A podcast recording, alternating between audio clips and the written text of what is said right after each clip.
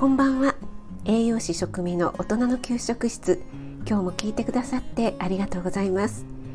このラジオは聞くだけでこれだったら簡単だし作ってみようかなと思っていただけるようなレシピを配信しています。栄養や食材についてのミニ知識も随時配信しているのでぜひフォローしていただけると嬉しいです。YouTube、インスタ、Twitter もやってますのでそちらの方もよろしくお願いします。はい今日は先日配信したじゃがいものガレットとたこ焼き風おにぎりのレシピ作り方をインスタグラムに載せました。ありがたいことに作ってみたい興味があるとねおっしゃってくださった方がいましたのでそちらを優先しました。インスタのリンク貼っておきますのでね是非見てください。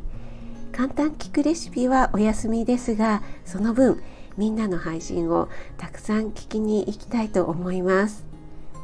あなたが美味しく食べて美しく健康になれる第一歩を全力で応援しています。いいねだけでも押していただけると嬉しいです。栄養士食味がお届けいたしました。それではまた。Have a nice dinner インスタグラム見てくださいね。